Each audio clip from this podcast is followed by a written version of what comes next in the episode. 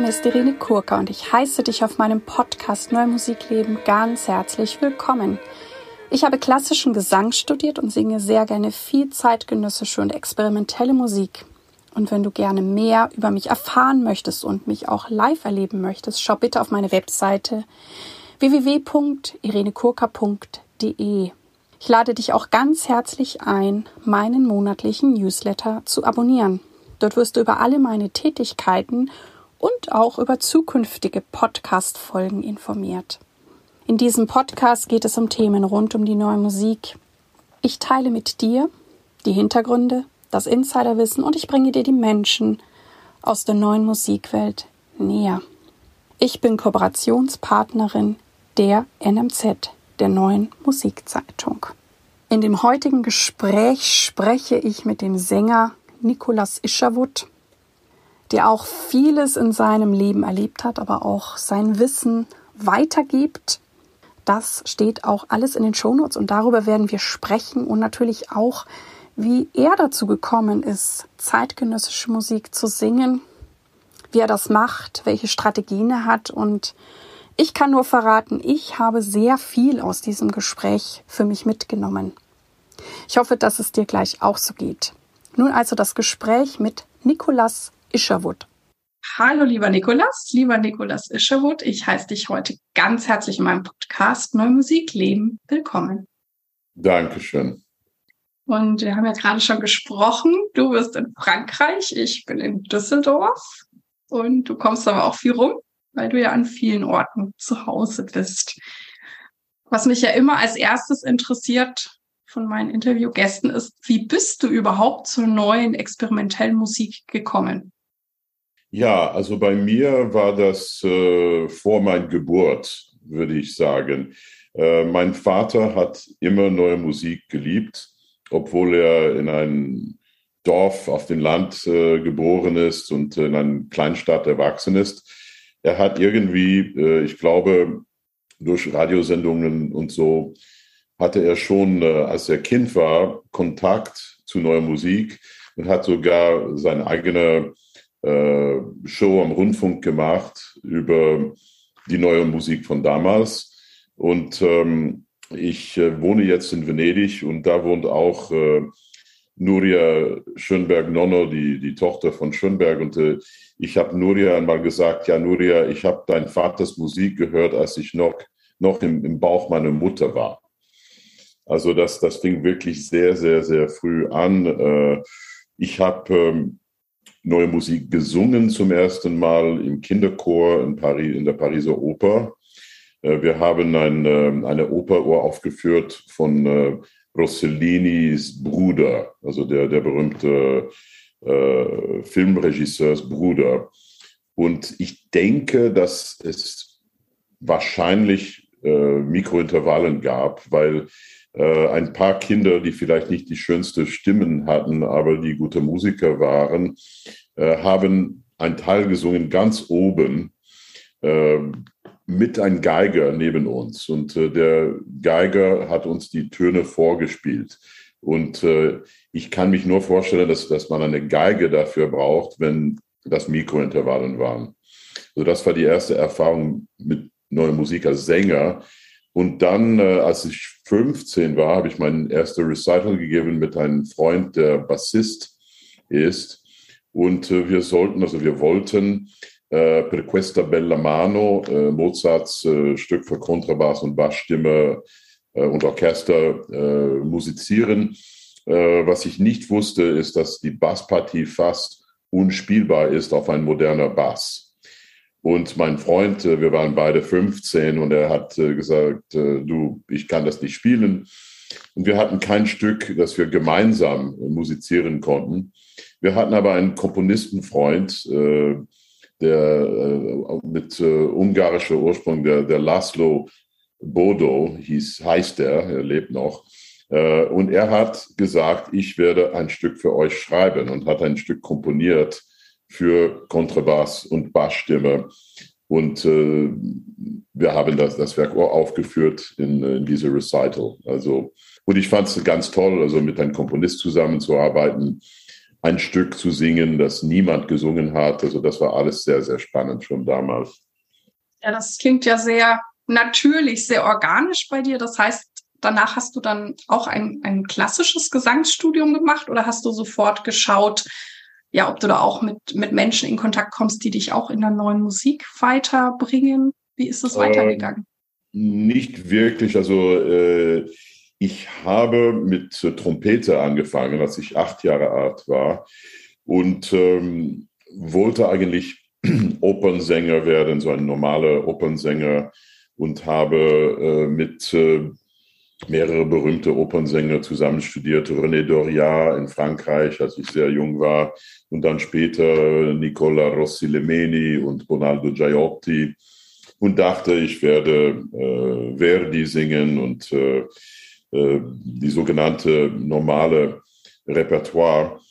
Und äh, es kam ein sehr, sehr wichtiger Moment, eine Entscheidung, sagen wir. Die Entscheidungen sind manchmal sehr wichtig. Also ich, ich liebe sehr Jean-Paul Sartre und äh, Sartre hat viel geschrieben über die Entscheidungen, äh, die man treffen soll, dass man jeden Tag hunderte von Entscheidungen treffen soll und dass, wie man sich entscheidet, äh, zeigt, wer man ist irgendwie.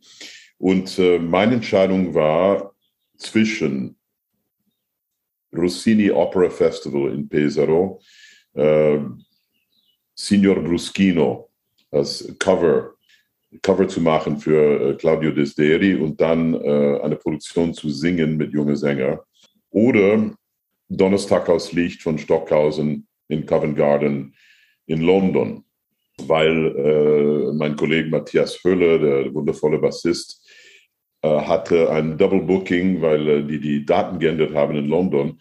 Und er sollte sich entscheiden, zwischen Wagner in Bayreuth oder Stockhausen in London. Er hat sich für Wagner entschieden und ich habe mich für Stockhausen entschieden. Und das hat äh, dann mein, äh, meine Karriere und mein Leben äh, ein bisschen, sagen wir, äh, einen Weg gezeigt für meine Zukunft. Mhm. Ja, du hast recht, es gibt manchmal so magische Entscheidungen, oder die wirklich so dann einen in die oder in die Richtung bringen. Ja, ich glaube, das passiert die, uns alle. Welche Be- sehr wichtig, ja. Mhm, mhm. Ja, sehr spannend. Über Stockhausen können wir auch noch sprechen. Wie, wie ist denn so, was bedeutet für dich Stimme und Singen in deinem Leben? Ja, ähm, ich würde sagen, dass Theater und Musik wichtiger sind äh, als Stimme und Singen. Ähm, die Stimme ist... Äh, Ein bisschen, äh, die Stimme ist mein Instrument, aber ich glaube, wenn ich begabt wäre für äh, Geige oder für Klavier oder etwas anderes oder äh, ein begabter Tänzer wäre, dann wäre das auch völlig in Ordnung. Äh, ich liebe die Musik, ich liebe Theater, ich liebe die Bühne und äh, ich versuche alles zu tun, was ich kann, um äh, die kreativen Menschen zu helfen, die Komponisten in diesem Fall, aber auch äh, die Regisseure und Choreografen und äh, andere äh, schöpferische Künstler. Äh, so sehe ich mein, meine Rolle. Und äh, ich habe eine besondere Stimme, sagen wir, und äh, deswegen habe ich mich für Singen entschieden.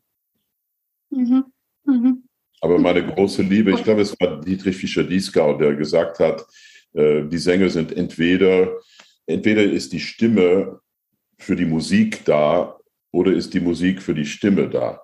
Und äh, wir haben viele Kollegen, die man hört und man denkt, okay, die wollen, also die Hauptsache ist zu zeigen, wie schön meine Stimme ist.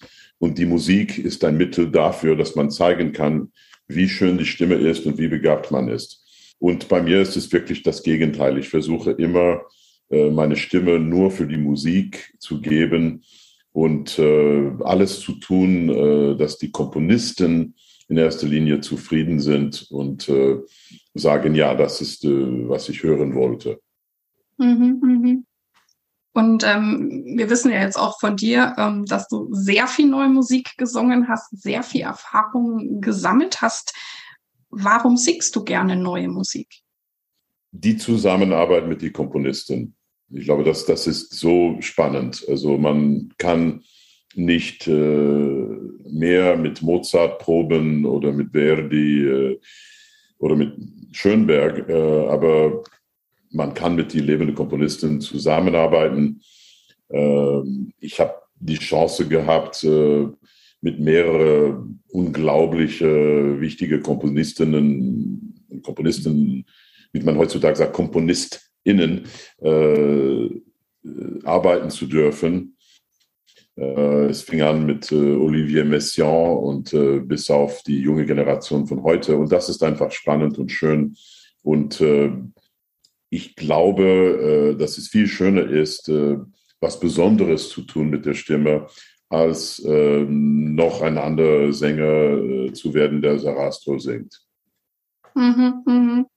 Und du hast ja gerade schon auch interessante Persönlichkeiten erwähnt, auch Herrn Stockhausen. Wer hat dich denn mit am meisten geprägt oder inspiriert? Oder waren das auch wie Vorbilder oder wie war das dann für dich, mit solchen großen Persönlichkeiten zusammenzuarbeiten? Ich versuche jeden Tag etwas zu lernen und ich glaube, ich habe viel gelernt von den Komponisten. Über alles, über Musik, über Singen, über das Leben, die Philosophie, alles. Stockhausen war wahrscheinlich äh, die Hauptfigur, wenn man eine Hauptfigur nennen soll. Ich sage manchmal, dass mein musikalischer Vater Stockhausen war und mein musikalischer Opa Elliot Carter. Äh, und es, es war ein bisschen so. Äh, wir haben äh, viele Jahre zusammengearbeitet mit Stockhausen, äh, geprobt, äh, Konzerte gemacht, äh, Reisen gemacht, äh, aber auch einfach zusammen gegessen und äh, geredet. Und äh, das war ein, ein unglaublicher Künstler, ein unglaublicher Mensch. Wir werden äh, bald die Stockhausen-Kurse machen in, in Kürten, wo er, er lebte. Das äh, wird vom neunten bis zum achtzehnten Juli äh, stattfinden. Und äh, das ist ein Ort, wo äh, die Musiker und die Intellektuelle, die ein Interesse auf Stockhausen haben, sich immer noch sammeln, äh, um seine Musik zu singen, zu spielen, zu hören äh, und über seine Musik und über ihn äh, zu diskutieren. Also äh, Stockhausen lebt noch, sagen wir so. Was übst du derzeit und was sind so die Herausforderungen an dem Stück oder was bereitest du gerade vor? Ich habe gerade die Uraufführung von Wölfe von Helena Tulve gesungen in Schwerin, was ein sehr, sehr Das ist eine sehr spannende äh, Erfahrung. Wir haben noch fünf Vorstellungen. Äh, die nächste Vorstellung ist am Sonntag, falls jemanden in der Nähe von Schwerin ist. Man kann auch äh, äh, vor allem am Sonntag, äh, wir spielen um achtzehn Uhr und äh, es ist äh, ganz leicht, aus Berlin oder aus Hamburg zum Beispiel äh, nach Schwerin zu reisen, um diese Oper von äh, Helena Tulve Äh, zu erleben. Äh, sonst, äh, ich habe äh, früher Donnerstag aus Licht äh, von Stockhausen erwähnt äh, und ich werde in Kürten für die Stockhausen-Kurse äh, ein Duett aus Donnerstag aus Licht äh, singen mit, äh, mit unserem Kollegen Hubert Meyer, der Tenor. Äh, und das ist ein alter Freund und ich freue mich sehr, äh, das Stück nochmal zu singen, selbst wenn, wenn Stockhausen mindestens körperlich nicht mehr da, da sein wird. Äh, ich bin auch in der Mitte von einer Tournee. Es ist die, das mache ich zum siebten Mal. Diese Tournee heißt äh, Die elektrische Stimme. Das sind alle Uraufführungen, kurze fünf bis zehn Minuten Uraufführungen äh, für meine Stimme und äh, elektroakustische Mittel, beziehungsweise äh, Video. Äh, und äh, dieses Jahr, es ist äh, besonders äh, stark, weil es äh, wirklich äh, international ist. Äh, wir haben äh, Komponisten aus äh, Iran, Vietnam, Mexiko, Frankreich, den Staaten. Und äh, wir werden, äh, wir werden diese Musik äh, wirklich um die Welt bringen und äh, das ist sehr schön, äh, weil äh, die Musik heutzutage, wie jeder weiß, ist äh, nicht nur äh, von äh, Europäer oder Nordamerikaner, sondern äh, auch von äh, Komponisten aus Vietnam und Mexiko und Iran. Äh, in diese Tourneen äh, habe ich immer äh, viele Werke auch von Frauen gesungen. Das ist für mich sehr wichtig. Die Frauen haben nicht immer äh, die Chancen, die sie verdienen haben, äh, dass man äh, ihre Musik singt. Ich freue mich sehr, dass die, Frau, die Frauen auch präsenter sind, auch nicht so präsent, wie es sein sollte, aber präsenter auf die Opernbühne, beispielsweise diese Opernwölfe von Helena Tulve. Es gibt jetzt äh, auch ähm, mehrere Opern von, äh, von Frauen und das, das ist ganz toll. Äh, die Choristen in Schwerin haben sich beschwert, weil die ein paar gesagt haben, dass, dass die die neue Musik nicht singen wollen, die sogar die neue Regie nicht machen wollen. Und ich habe gesagt, also hört zu, ohne neue Musik würden wir nie einen Ton von einer Frau singen. Und das ist schon wichtig, weil ich meine, es gab in der Musikgeschichte ein paar Frauen, haben eine kleine Chance gehabt, Elisabeth Jacquet de la Guerre, Francesca Caccini, aber wirklich sehr, sehr wenige. Und äh, die neue Musik äh, macht es möglich, äh, für uns äh, Musik von Frauen auch zu singen. Und das ist sehr schön. Mhm, mhm. Ich möchte ein bisschen auch über äh, das Singen selbst sprechen oder äh, Stimmtechniken. Ich meine, du hast ja, so wie ich auch, dann klassischen Gesang studiert, aber bist dann eben in die neue Musik hinein. Ähm, Finn, wie ist das für dich? Also für mich ist es schon so, dass ich das Gefühl habe, dass ich durch das klassische Gesangsstudium eine sehr, sehr gute Basis habe mit meiner Stimme, mit meinem Körper und habe dann halt eben, ich sage immer, meine Möglichkeiten erweitert. Und ich habe ja auch noch zu einer Zeit das gelernt, wo es ja noch gar nicht so Menschen wie dich gab, die jetzt auch das weitergeben oder wie Angelika Lutz und so. Also ich, bei mir war das alles so Learning by Doing. Und wie ist das so für dich, dieses Verhältnis sozusagen von dem klassischen Training und, und wie gehst du mit der neuen Musik um oder wie bist du da reingekommen? Ja, so, äh, ich finde es auch, ich bin völlig deiner Meinung, ich finde es sehr wichtig, dass man äh, Belcanto-Technik studiert. Äh, das ist der Basis, ich bin völlig einverstanden. Es ist etwa wie äh, für die Tänzer.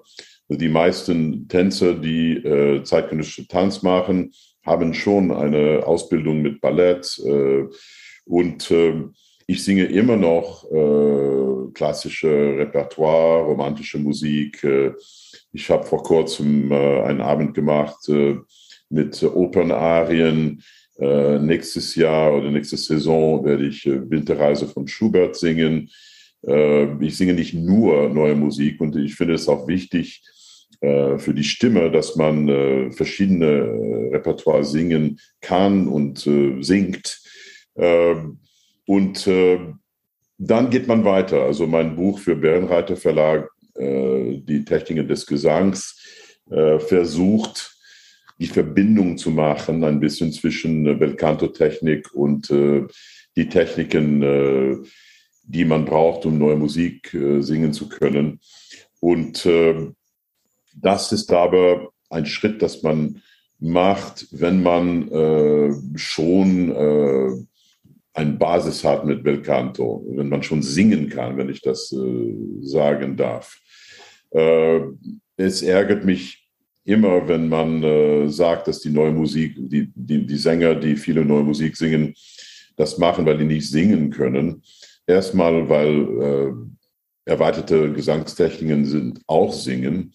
Und zweitens, weil äh, einige, wie wir zum Beispiel, äh, auch andere Repertoire singen und singen können und singen und äh, Konzerte machen, auch mit anderem Repertoire. Und es ist viel zu einfach, äh, uns in eine Schublade zu, zu tun und zu sagen, ja, das sind die komischen Leute, äh, die diese Quieksen und äh, Bobseln machen und äh, die echte Sänger äh, singen Mozart und Wagner und Verdi. Mhm, mh. Und ähm, wie hast du das dann dir so erarbeitet? Also war das dann auch dieses Learning by Doing oder war das auch, dass die Komponisten dir da viel an die Hand gegeben haben?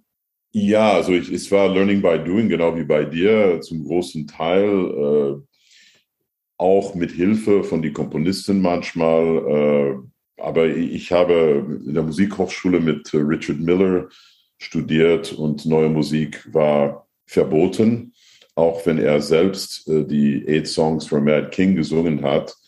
Das verstehe ich immer noch nicht, muss ich sagen, wie er die Eight Songs for Mad King singen konnte, aber wir keine Musik, keine neue Musik singen sollten. Ich habe ein Stück in meinen fünf Jahren in Oberlin Conservatory, ein Stück von äh, einem Komponist gesungen.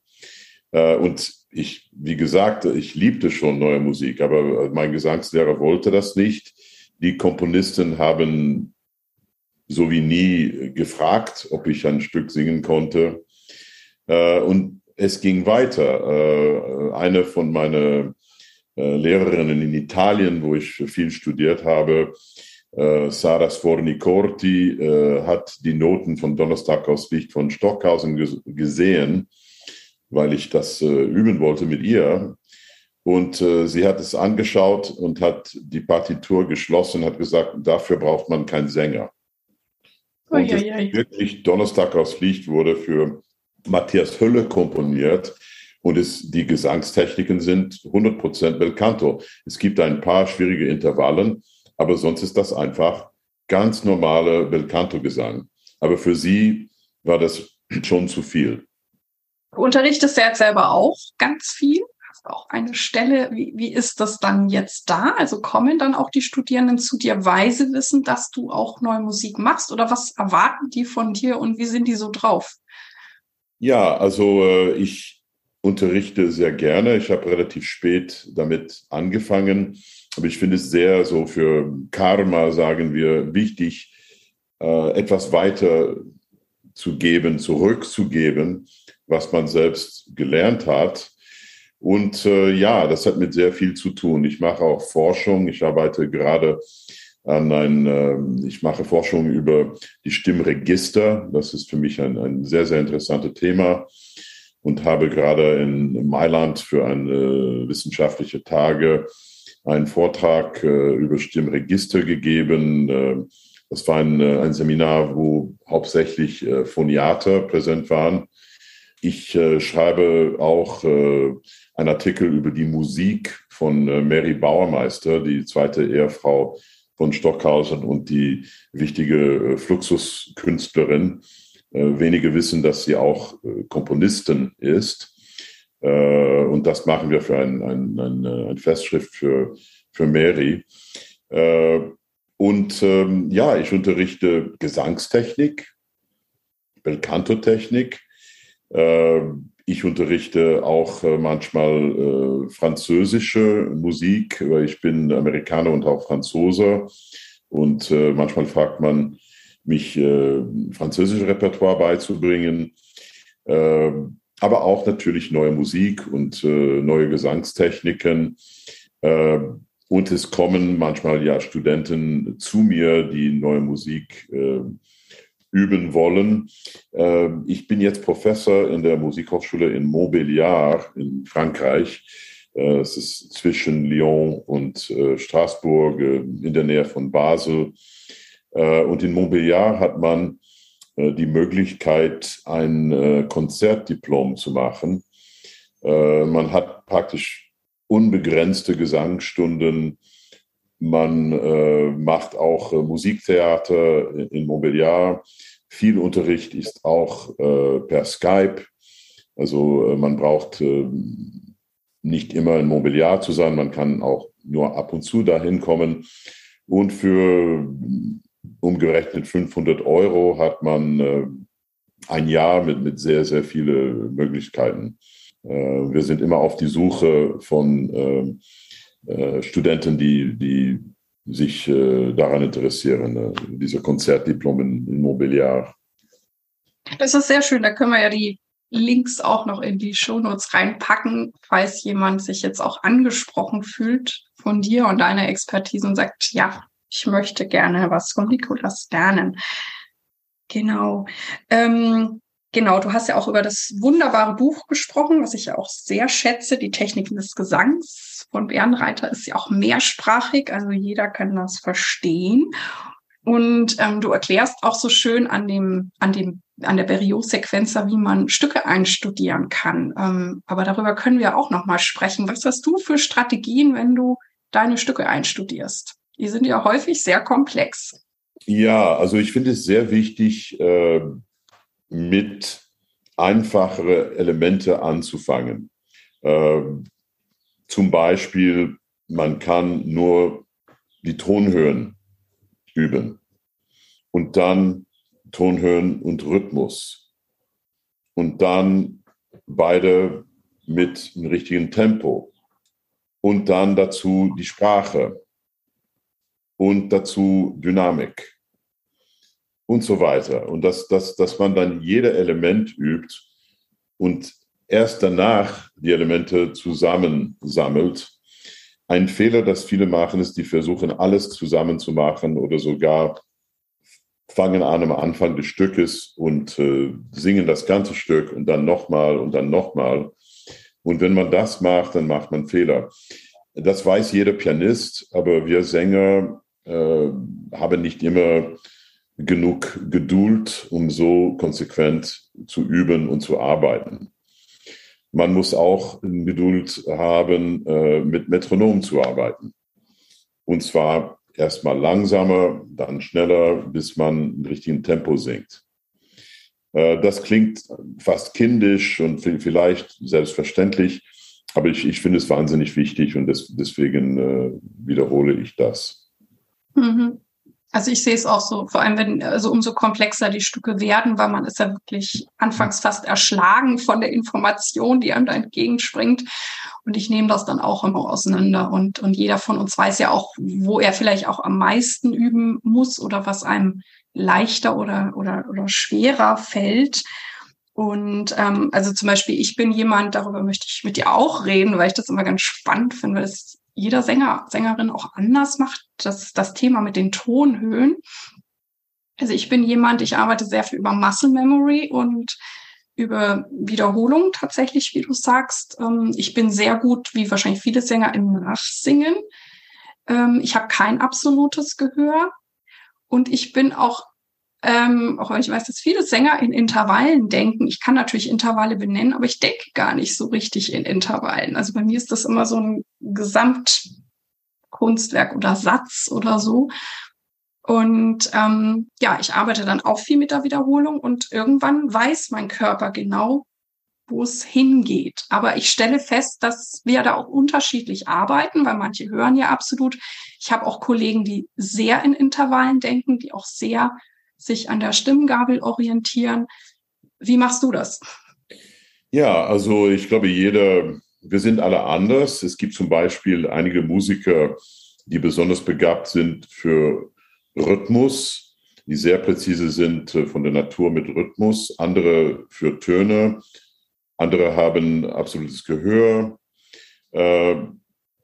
Ich denke viel in Intervallen, aber ich arbeite nie mit einer Stimmgabel. Ich hasse die Stimmgabel. Ich finde das auf die Bühne sehr hässlich. Und äh, das ist für mich wirklich äh, ein, äh, etwas, das aus anderen Zeiten kommt. Und ich verstehe gar, ne, gar nicht, warum das äh, immer noch aktuell ist. Man kann jetzt mit einem iPhone äh, alle möglichen äh, Tastaturen äh, haben. Es ist sehr diskret. Wenn man wirklich Hilfe braucht, dann steckt man einen äh, Bluetooth-Kopfhörer äh, ins Ohr. Und wenn man äh, schöne lange Haare hat wie du, sieht man gar nichts. Äh, und die Gäste ist auch extrem diskret. Und dann, wenn du äh, E-Monesis, also ein Viertelton höher als E singen musst, kannst du es einfach spielen und singen. Weil ein E-Monesis perfekt zu singen, wenn man A hört, ist nicht so selbstverständlich. Und also ich, ich habe das nie verstanden. Also ich glaube, das ist nur, weil man daran gewöhnt ist. Und wenn wir äh, neue Musikmenschen äh, äh, so arbeiten, dass wir etwas machen, nur weil so viele das da seit Jahrzehnten machen, dann sind wir vielleicht äh, zu altmodisch, würde ich sagen. Mhm. Also ich habe das Gefühl, mit der Stimmgabel arbeiten halt auch viele, die so eher in Vokalensembles arbeiten. Ich mag sie auch nicht so gerne, weil es eben auch so vom, vom Bild nicht, manchmal lässt, lässt sich nicht vermeiden, aber ich werde über deine Variante mit dem iPhone, einmal habe ich das auch schon gemacht, nochmal nachdenken. Und ich bin immer jemand, ich habe aber auch sehr viel Klavier gespielt in meinem Leben, dass ich auch so, also wenn es jetzt nicht im Solostück ist, auch immer in Zusammenhängen denke. Also dass ich dann immer genau weiß, was machen die und wie steht mein Ton dann in Relation dazu. Und dann finde ich das auch sehr gut. Teil ist halt Muscle Memory und ja, und zum Schluss bleibt es irgendwie auch zum Teil schwierig. Also ich finde schon, äh, ich habe da auch Respekt vor und trotzdem macht es mir total Spaß, ja, selbst, verrückte selbst, Töne zu singen und so. Selbst äh, Sänger wie wir, die kein absolutes Gehör haben, haben schon, also absolutes Gehör ist, hat nur mit Gedächtnis zu tun, am jeden Fall, weil, weil es kein, also A existiert nicht. Äh, es, es hat, äh, es gibt kein absolutes A in der Welt. Äh, und das bedeutet, einer mit absolutes Gehör hat, äh, ein absolutes Gehör, ein Gedächtnis, für A, für hundertzweiundvierzig oder was weiß ich, oder für hundertvierzig. Oder, äh, und ich glaube, dass, dass wir Musiker haben alle äh, Gedächt- Gedächtnismöglichkeiten für Tonhöhen, dass wir entwickeln können. Und ich habe gemerkt zum Beispiel, wenn ich äh, ein Stück sehr lange übe, äh, du redest von körperlicher äh, das Körperliche, das spielt eine große Rolle auch, aber ich glaube auch Gedächtnis. Also man, man weiß einfach, wenn man ein Solo hat und dieses Solo fängt auf F und man es sehr, seit Wochen geübt hat und vielleicht ein paar Vorstellungen gemacht, man weiß genau, wo dieser F sich mhm. befindet. Also man kann es einfach singen und es ist wichtig, wenn man genug Vertrauen hat in sich selbst und genug geübt hat. Äh, natürlich mit, mit Kammermusik oder mit Orchester, das Allerwichtigste ist Gehör, also dass man passt auf die Instrumente, dass man zusammen musiziert. Und also noch was Böses zu sagen gegen Stimmgabel, äh, es ist mir passiert, äh, Konzerte zu hören, wo eine Sängerin zum Beispiel E singen muss und ein Horn spielt sehr laut E kurz vor ihr Eintritt und trotzdem nimmt sie eine Stimmgabel und hört A, um E zu singen. Und das verstehe ich wirklich nicht. So. Nee, das verstehe ich auch nicht. Also sowas sehe ich immer sofort in so einer Partitur. Aber ich habe da, glaube ich, auch schon diesen Scanblick für, weil ich mich immer freue, wenn ich irgendwo quasi Unterstützung aus dem Ensemble bekomme. Und du hast ja auch recht. Ich finde auch in solchen Sachen, ähm, wenn das um den gleichen Ton geht, ist es ja auch wichtig, dass ich das eh singe und nicht vielleicht das, was ich mir irgendwie von der Stimmgabel ableite, was ja vielleicht auch wieder eine Mikroabweichung hab, haben kann. Ich habe auch mal was ganz Lustiges erlebt vor ein paar Jahren. Da habe ich, es war, glaube ich, ein Stück von Herrn Bürkötter und da musste ich irgendwie sehr hoch und irgendwann landete ich, es war mit Klavier, auf dem C zwei, C I S zwei. Und wir haben das mehrmals aufgeführt und an einer Aufführung oder beziehungsweise es war noch die Probe, ähm, lande ich, aber es ist nicht sauber. Und ich denke mir, hm, was ist das jetzt? Und ich hatte aber einen Pianisten, der hat absolut gehört. Und dann habe ich gesagt, du, warum stimmt das jetzt nicht? Und dann hat er tatsächlich gesagt, Irene, du singst richtig, das Klavier ist zu tief.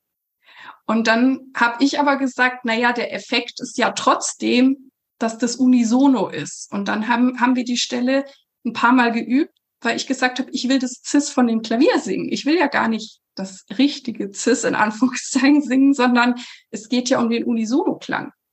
Und dann habe ich mich, zumindest in dieser Aufführung, quasi an diesen Flügel angepasst, weil ich das musikalisch stimmiger fand, als da jetzt eine ungewollte Dissonanz zu erzeugen. Ja, das ist sehr wichtig. Ich bin völlig deiner Meinung. Und das passiert auch manchmal mit Vokalensembles.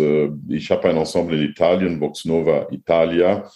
Und wenn man ein Madrigal singt, es kann passieren, dass alle Sänger einen Viertelton wandern, höher oder tiefer.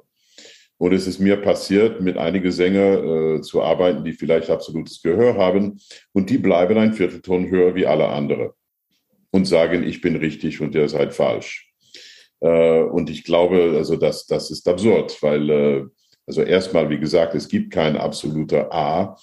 Und zweitens, wenn alle Sänger äh, sauber zusammen singen, selbst wenn es etwas äh, tiefer ist als A vierhundertvierzig, äh, es ist viel besser, dass alle etwas tiefer sind, als eine Situation, wo fünf Sänger ein Viertelton tiefer Singer singen und eine Sängerin äh, richtig sozusagen ist, aber äh, ein Viertelton höher wie alle anderen. Ähm, ich glaube, man muss wirklich mit die Ohren arbeiten. Das ist wahnsinnig wichtig. Äh, und äh, du hast recht. Also wenn der Klavier verstimmt ist und zu tief ist, dann sollst du trotzdem diese Cis nehmen und nicht so ein, ein, eine Idee von absolute äh, Cis, dass du in deinen Kopf hast oder dass du von einer Stimmgabel oder ein äh, iPhone nimmst. Mhm, mhm. Ja, das ist, wie du sagst, das ist halt wiederum, ich beneide zwar manchmal auch die Absoluthörer, weil sie bestimmte Sachen schneller lernen können, aber ähm, ne, wenn eben der, der Kontext sich verändert, dann, dann gucken die ziemlich dumm aus der Wäsche, weil die ja ihr Hörverhalten haben und natürlich denken, sie sind richtig und für die ist es, glaube ich, dann ganz schwierig, sich da anzupassen. Also ich hatte so eine Situation auch mit ähm, Rossini, der ähm, Petit Messe Solennelle, da gibt es am Schluss was, wo, ich glaube, Chor, Orchester und dann ist das so a cappella. Und ähm, erstens war es so, es war eine kalte Kirche, das Orchester hat auch die Intonation nicht gut halten können, der Chor sowieso nicht. Und dann setzen wir vier Solisten ein und es klang in dieser dritten Aufführung grauenhaft. Dann kommt die Stelle nochmal. Sie klingt wieder grauenhaft. Und nach der Aufführung war es tatsächlich auch so, dass von uns vier Solisten unser Bassist hat absolut gehört. Und der hat sich hinterher bei uns entschuldigt, weil er gesagt hat, er wusste nicht, was er singen soll. Er hat zwar gemerkt, das ist abgesackt. Und alle anderen haben natürlich sich auf den Referenzton bezogen, nur er nicht. Und deswegen klang es dann schrecklich. Hm.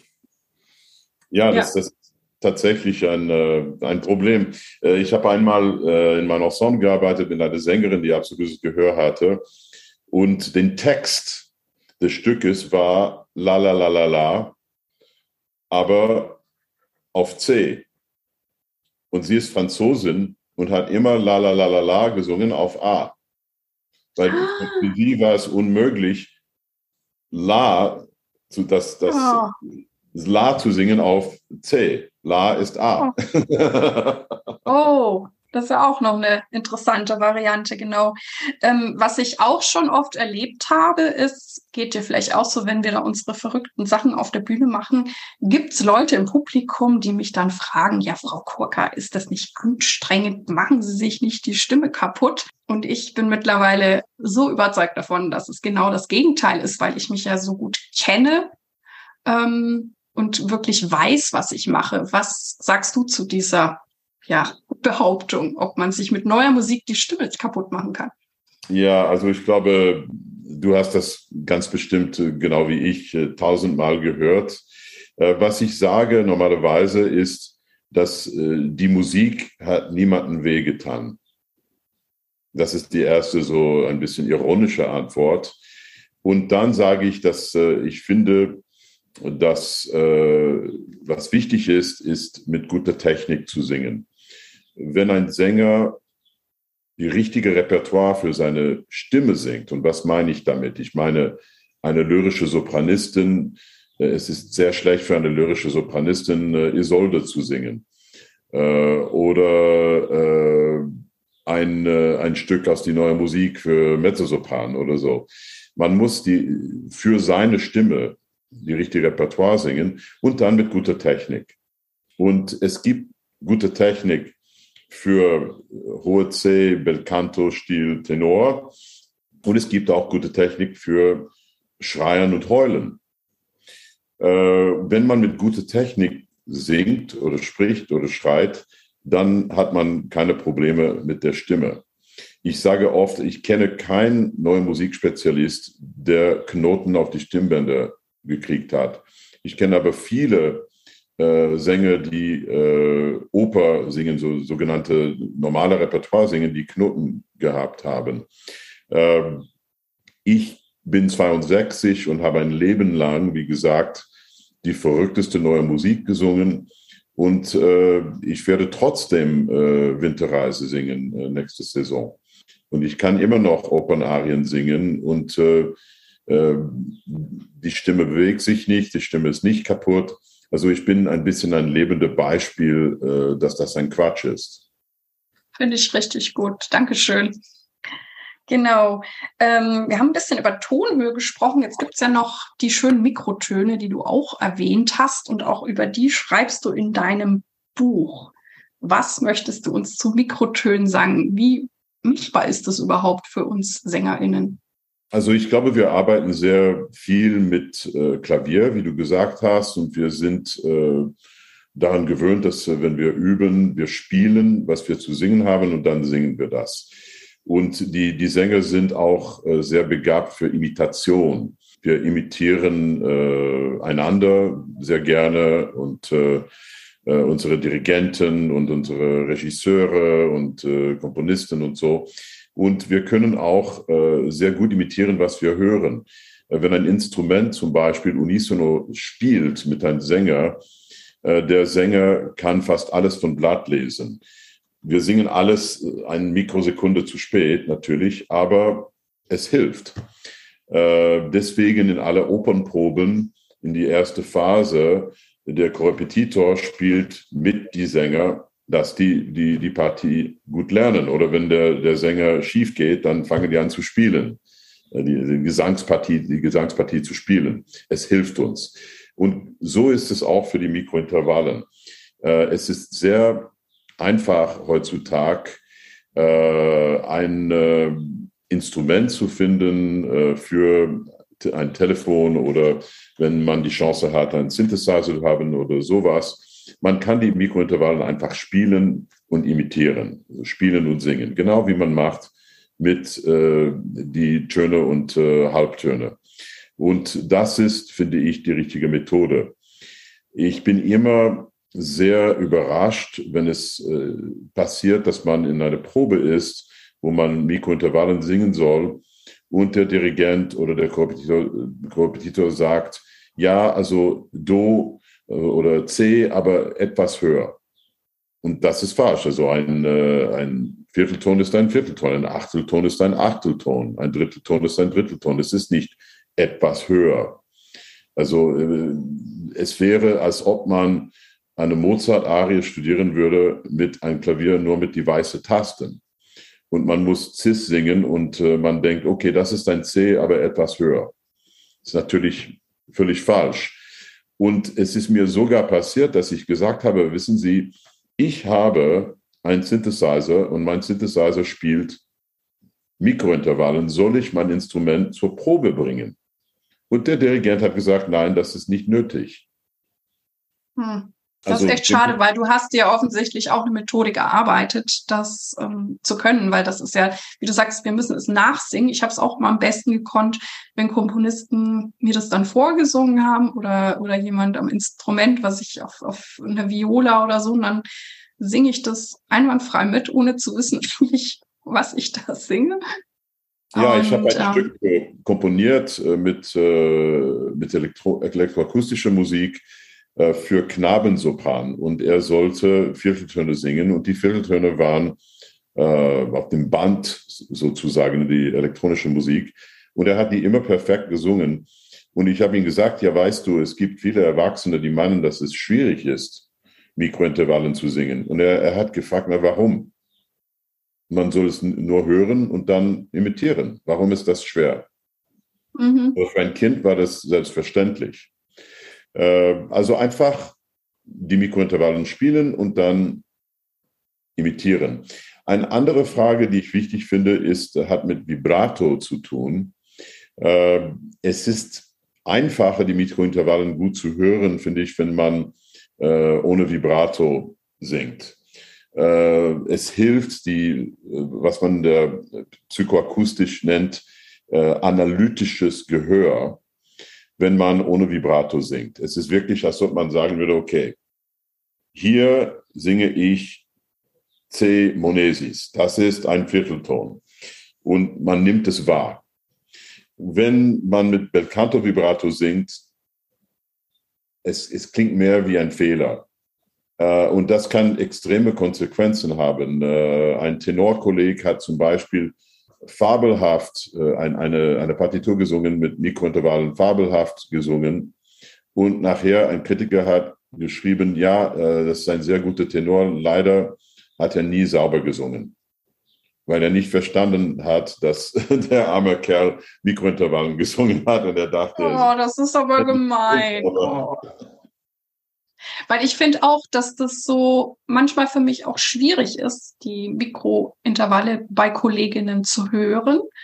Ähm, ich glaube eben einmal wegen Vibrato, nicht Vibrato und ich weiß nicht, ob unser Gehör sich da auch so anpasst. Also ich höre dann vielleicht mehr eine Farbveränderung, aber ich finde es manchmal auf manchen Instrumenten für mich deutlicher zu hören. Ich habe es einmal sehr gut gehört und das war aber eine Sängerin, die ähm, irgendwie auch einen Hang zu, ich weiß nicht, griechischer und iranischer Musik hat und ich glaube, die hat dadurch den Zugang. Also da, da, da bin ich wirklich fast aus dem Stuhl gefallen, weil ich gesagt habe, so gut habe ich Mikrotöne noch nie von einem Sänger gehört und ähm, ja, ich habe da ziemlich Respekt vor, sagen wir es mal so. Ja, ich glaube, also ich wiederhole es nochmal, Technik, Technik, Technik. Also das hat mit Gesangstechnik zu tun. Und wenn man die richtige Technik findet, dann kann man die Mikrointervalle sehr schön singen. Und natürlich, es gibt Komponisten, die begabter sind, um sie zu komponieren wie andere. Das ist auch ein Thema, aber das ist nicht unser Problem. Hm. Ja, klar, in welchem Kontext das dann ist oder wie sich das bezieht. Genau, es gibt Mikrotöne, sind leichter zu singen. Ähm, ich habe ja immer das Gefühl, wir Sänger sind wirklich wie Hochleistungssportler, weil wir unseren Körper brauchen und irgendwie auch fit bleiben müssen. Wie hältst du dich gesund? Ja, also äh, ich habe leider viel zu kurz äh, studiert mit Nicola Rossi-Lemeni, äh, der große Bassist. Äh, Nicola Rossi-Lemeni äh, hat mir gesagt, versuche ein normales Leben zu leben. Nicht übertreiben, nicht zu viel trinken, nicht zu viel rauchen, genug schlafen, aber ohne zu übertreiben. Und er hat gesagt, du wirst sehen, du wirst viele Kollegen haben und die werden Angst haben, die werden sagen, es zieht. Oder es regnet und meine Haare sind nass. Oder ich habe einen Whisky getrunken gestern Abend und jetzt habe ich keine Stimme mehr. Und die werden ständig krank sein. Und wenn du einfach normal lebst und glücklich bist, dann wirst du weniger Probleme haben. Und ich finde, das war ein sehr guter Vorschlag. Ich habe immer versucht, so zu leben. Und äh, zum Glück äh, bis jetzt äh, war ich sehr selten krank äh, und äh, ja, also ich glaube, das ist ein guter Vorschlag. Natürlich auch da mit guter Technik zu singen, äh, nicht äh, die Stimme nicht zu forcieren, nicht zu viel zu singen, äh, die Stimme schonen. Das ist auch wichtig natürlich. Also wenn man gemein zu seiner eigenen Stimme ist, dann wird man auch krank. Mhm. Und wie sieht so ein Tag aus? Oder ähm, was hast du für Übelroutinen? Oder was tust du sonst noch Gutes für dich? Also ich fange jeden Tag an mit Bach und Yoga. Ich habe einige Übungen, die ich äh, jeden Tag mache, auch weil sonst äh, ich habe äh, chronische Rückenprobleme. Und äh, wenn ich meine tägliche Yoga nicht mache, dann fängt fangen die, die Rückenprobleme an. Und wenn ich das wirklich jeden Tag mache, dann habe ich kein Problem mit meinem Rücken. Und äh, die Musik von Bach ist für mich wirklich ein Balsam für die Seele und äh, ich fühle mich einfach wohl, wenn mhm. ich jeden Tag anfange mit Musik von Bach. Vor allem, vor allem die Kantaten, aber alles, was er komponiert hat, es ist einfach ein Wunder. Und äh, es tut gut. Und sonst, ja, die, die, die Tage sind sehr unterschiedlich. Also eine Mischung von äh, äh, Forschung, Lesen, äh, Schreiben und äh, Üben, äh, Singen und äh, Konzerte und Oper zu singen, Unterricht. ich liebe es, äh, so viele verschiedene Aktivitäten mit der Musik und mit dem Theater zu haben wie möglich. Mhm. Ja, unterschiedliche Aktivitäten, das ist sehr schön. Ja, ja, klingt so, genau. Und du hast ja auch erzählt, wie sehr du das schätzt, mit Komponistinnen zu arbeiten, diesen Austausch. Ähm, gibt's da vielleicht auch ähm, Tipps oder Sachen, die du so gelernt hast, wie man mit den Komponistinnen vielleicht besonders gut klarkommt? Also ich glaube, alle KomponistInnen lieben äh, Sänger, die die Musik äh, respektieren. Sänger, die verstehen, dass unsere Rolle, unsere Rolle ist meiner Meinung nach, gut zu singen. Viele Sänger denken, dass die Musikkritiker sind. Und das ist nicht unsere Arbeit, zum Glück. Und eine neue Partitur kommt und die fangen an zu sagen, oh, das ist so schlecht geschrieben für die Stimme oder diese Musik ist scheußlich. Oder das ist nicht unsere Rolle. Unsere Rolle ist, gut zu singen. Und wenn die Komponisten merken, dass wir wirklich hundert Prozent geben, dass wir alles machen, was wir, wir können, um diese Musik gut zu singen, dann äh, normalerweise schätzen die uns. Ich muss sagen, dass, äh, also ich bin mit dieser alten Generation äh, aufgewachsen, äh, Stockhausen zum Beispiel. Äh, es gibt ein Stück von Stockhausen, äh, Luzifers Tanz für Orchester, Solo äh, Piccolo, Solo Trompete und Solo Bassstimme. Und äh, wenn ich mich richtig erinnere, er hatte zwanzig Proben mit dem Orchester in Paris organisiert. Und der Leiter des Rundfunks hat ihn äh, geschrieben, ja, leider können wir nur zwölf Proben machen mit Orchester, nicht zwanzig. Und Stockhausen hat gesagt, dann natürlich ist das Konzert abgesagt. Und der Leiter des Rundfunks hat ihn nochmal geschrieben, ich verbiete dich, dieses Konzert abzusagen.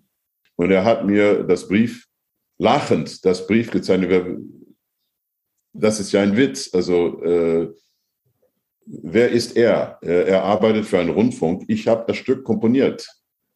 Und alles sollte wirklich sein, so sein, wie er wollte. Und ich finde heutzutage leider, man äh, hört die Komponistin einfach nicht zu.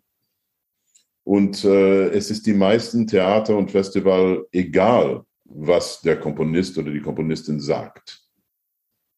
Äh, und das ist wirklich, wirklich schade. Mhm. Äh, und ich sehe immer mehr Beispiele davon. Es gab äh, in ein Stück, das ich äh, in der letzten Zeit gesungen habe, eine sehr wichtige Entscheidung über Technik. Und äh, der Komponist hat nichts zu sagen.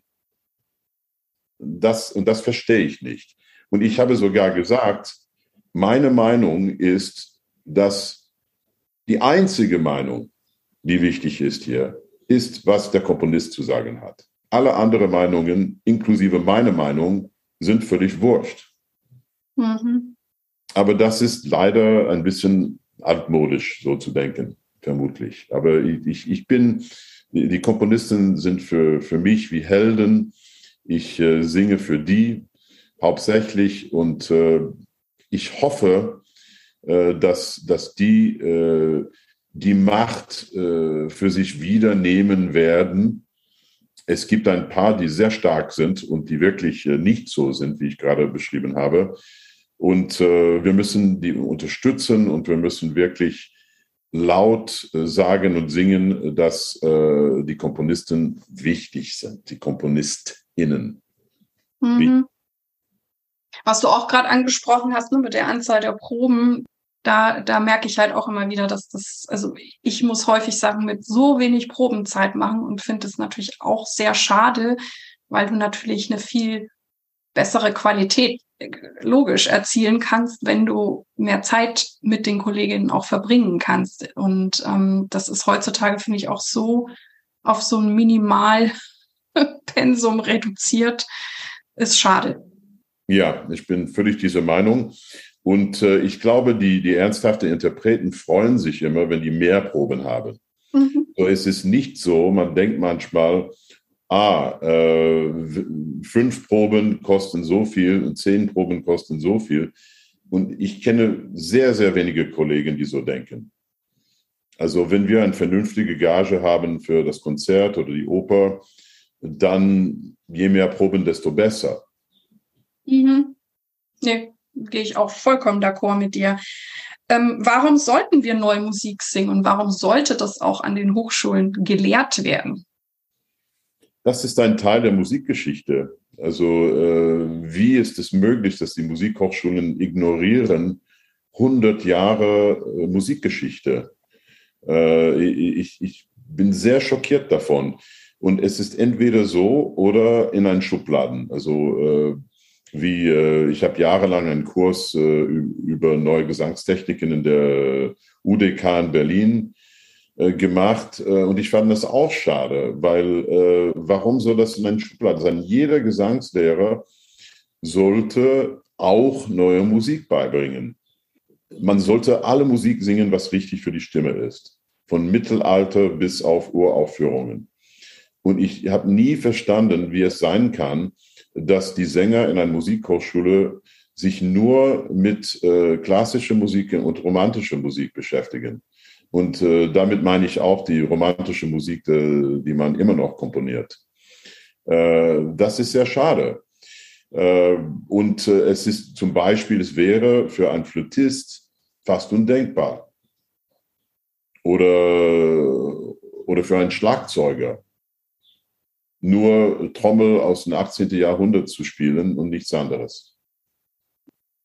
Also mein Argument ist ja auch immer, wenn wir uns so die, zumindest jetzt so in Deutschland, die, die Spielpläne der Opernhäuser angucken, sie bringen ja zumindest eine Oper pro Jahr, die in der Regel zeitgenössisch ist. Und ich sage immer, dann bringt es den Leuten doch auch an den Hochschulen bei, dass die, auch was das betrifft, vorbereitet sind. Genauso mit der alten Musik sind ja viele auch nicht wirklich gut vorbereitet und ja, also ja, ich... Ähm, also hier muss ich äh, das Theater in Schwerin hoch loben, äh, weil die machen nicht nur eine neue Oper jedes Jahr, sondern äh, das neue Team äh, macht eins bis zwei neue Oper, sagen wir von äh, moderne Oper, zum Beispiel äh, wir haben äh, diese Saison Grand Macabre von Ligeti aufgeführt und die werden nächstes Jahr Powder Her Face von Thomas Addis aufführen und dazu